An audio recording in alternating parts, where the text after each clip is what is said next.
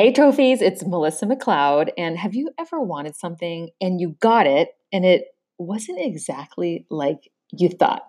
It's like you had this huge goal or you had a present that you really wanted and then you got it, but it was just different than you thought it was going to be.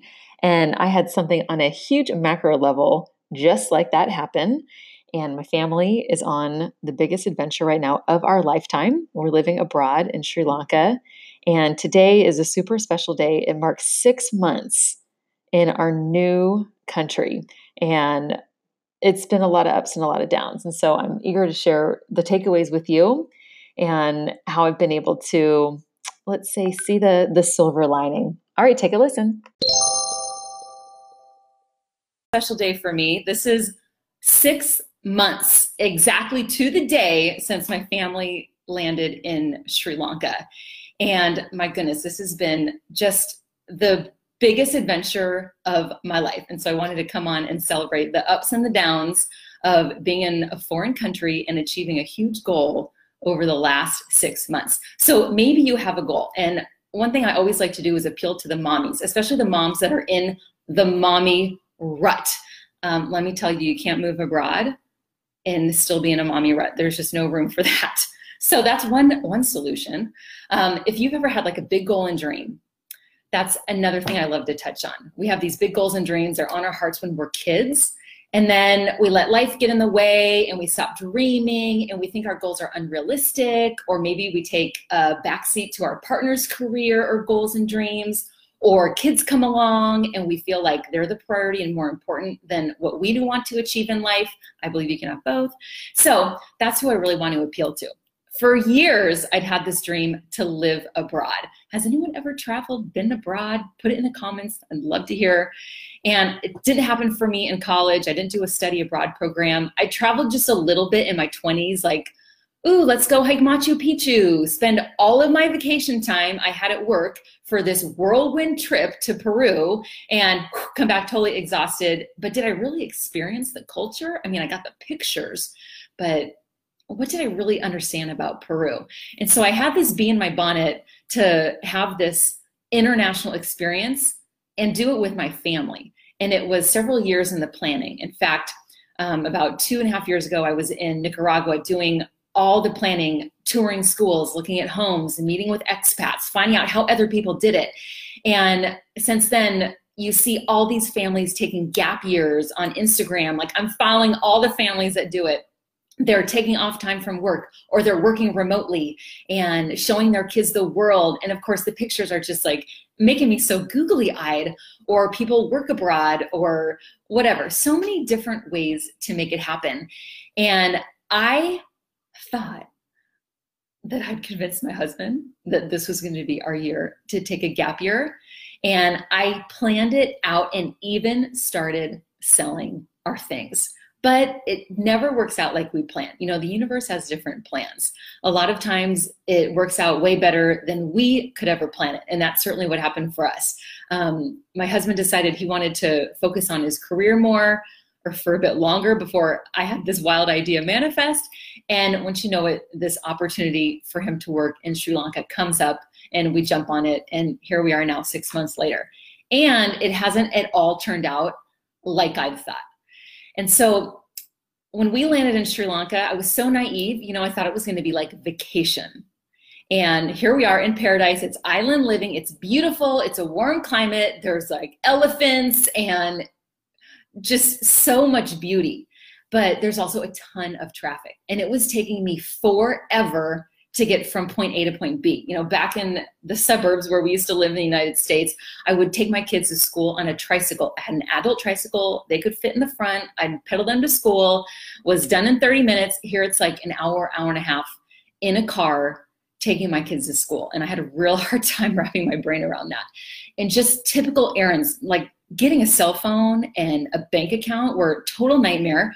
I had to have my husband's signature to get a bank account. Is this nineteen fifty? I mean, that alone is a different deal. But just going grocery shopping, first time I walked into a grocery store, I just, I just cried. I just cried. I'm like, this is what I have to work with? And so those errands were just taking so much more time out of my day, and they were so discouraging.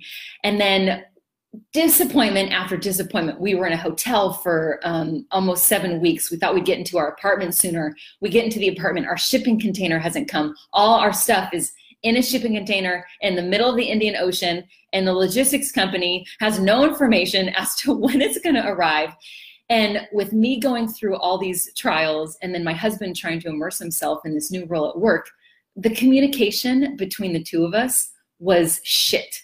And we had so many miscommunications and misunderstandings, and I blamed him and he blamed me, and I was resentful and he was resentful, and it was just total bummer at the very, very beginning when we landed here.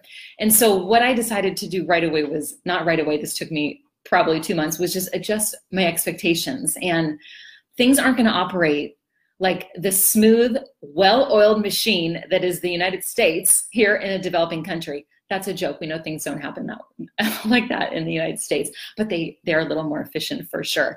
And so just being willing to accept that things aren't going to happen on my time, they happen on island time, to have very low expectations. And that way, when something actually goes right, do you know how surprising and wonderful it is? It's like, oh my goodness, I got to school on time, or this grocery store had cheddar cheese, I'm going to buy three, or my A T M card worked in the A T M.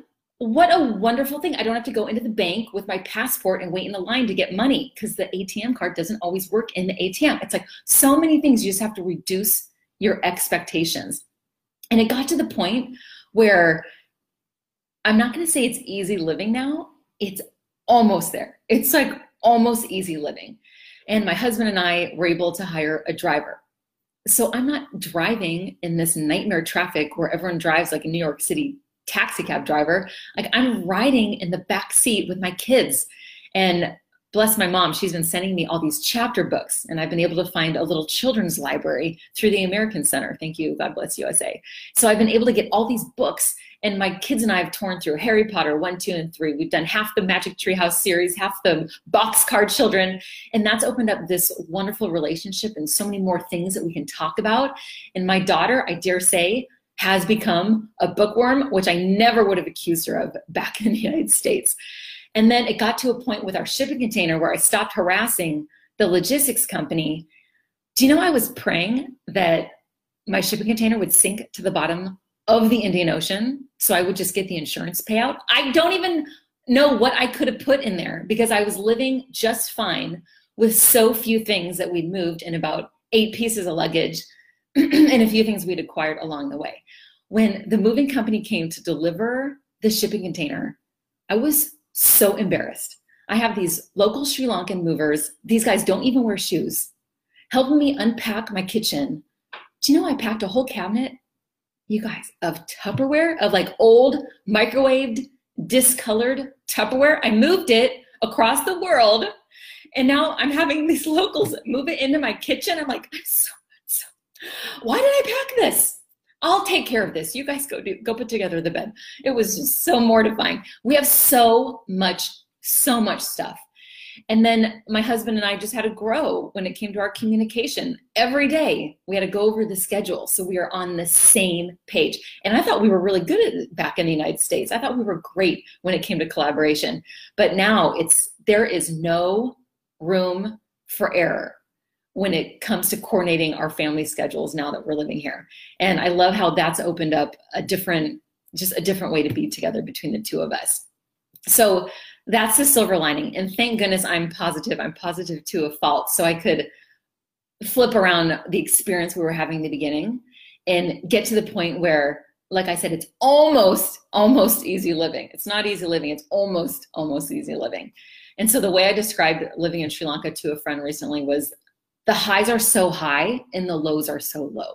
What we've been able to do as far as travel and immerse ourselves in a different culture, it's so amazing. And if you need a place on your bucket list, you need to come to Sri Lanka. There, I've never could perceive how diverse a nation could be as far as um, like not just the topography, like the beaches and the um, the high country and the plantations and the surfing and the backpacking and the history and the the ruins, and it's just so much to see. The the animals, like all the nature in the national parks, and I mean the elephants. You get like up close and personal with elephants. It's so amazing.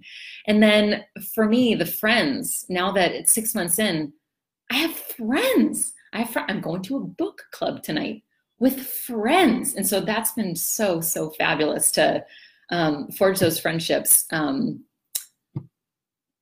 that's what it's all about, right? The people. And of course, your dollar goes so far. So if you're coming from a developed nation to be here in a developing country, you can do so much. The things that we've been able to do with the kids, not just the travel, but going to a restaurant. It was like a nightmare taking my kids to a restaurant in the United States. It's like, are they quiet? And are they disturbing anyone? Is, are they going to have chicken nuggets here? But in the here, it's they've been able to experience all this different food, and it's street food or it's at a um, a food court, so it's like easy, low stress experience for parents. But I just never would have done all that stuff in the United States. And one of my intentions was when I moved here was to this is what I would tell people: I want to show my kids the human condition. It's like I'm learning the human condition, and I'll get into this more on my personal page today, but. Like this country just came out of the Civil War, and all the adults lived through the two thousand four tsunami, and that killed over thirty thousand people. The Civil War killed over one hundred thousand people. And so these Sri Lankans' experience with death, it's so different than, than coming from the U S. It's so much more a part of their culture and their everyday experience. And to us, it's such a tragedy. And to them, it's the cycle of life. And this country is so religious. There's Most people are Buddhist, Hindus well representative, so is the Muslim community, and then a smaller percentage of Christianity. And do you know when you meet people, they ask you what religion you are, if it's not obvious? It's not like this undercover, like impolite thing. It's like, I get in a tuk-tuk, people wanna know where I'm from, what religion are you? It's just part of common conversation. It's like, you're a human being, I'm a human being, what are you all about?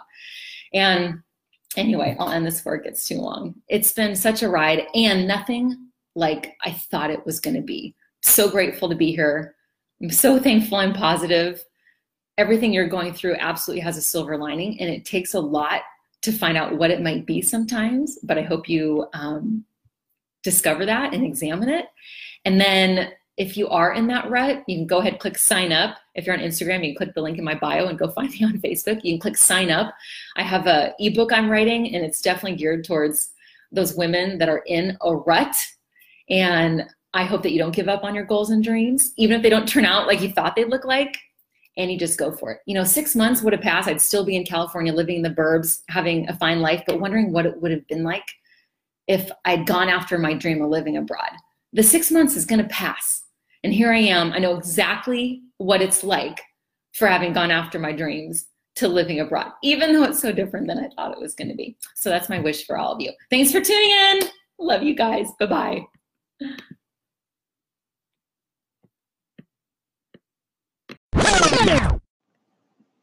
Thanks so much for listening. You know, as always, I include the associated links and references in the show notes. So head back to the show notes if you want to access any of the things like my email list that I mentioned in the live. And you can always find me on Facebook. Like, seriously, stay-at-home moms, we're always on Facebook. I'm at facebook.com forward slash success with Melissa McLeod. You can also get there by going to melissa mcleod dot co. Hello, my new domain. What's up? See you soon.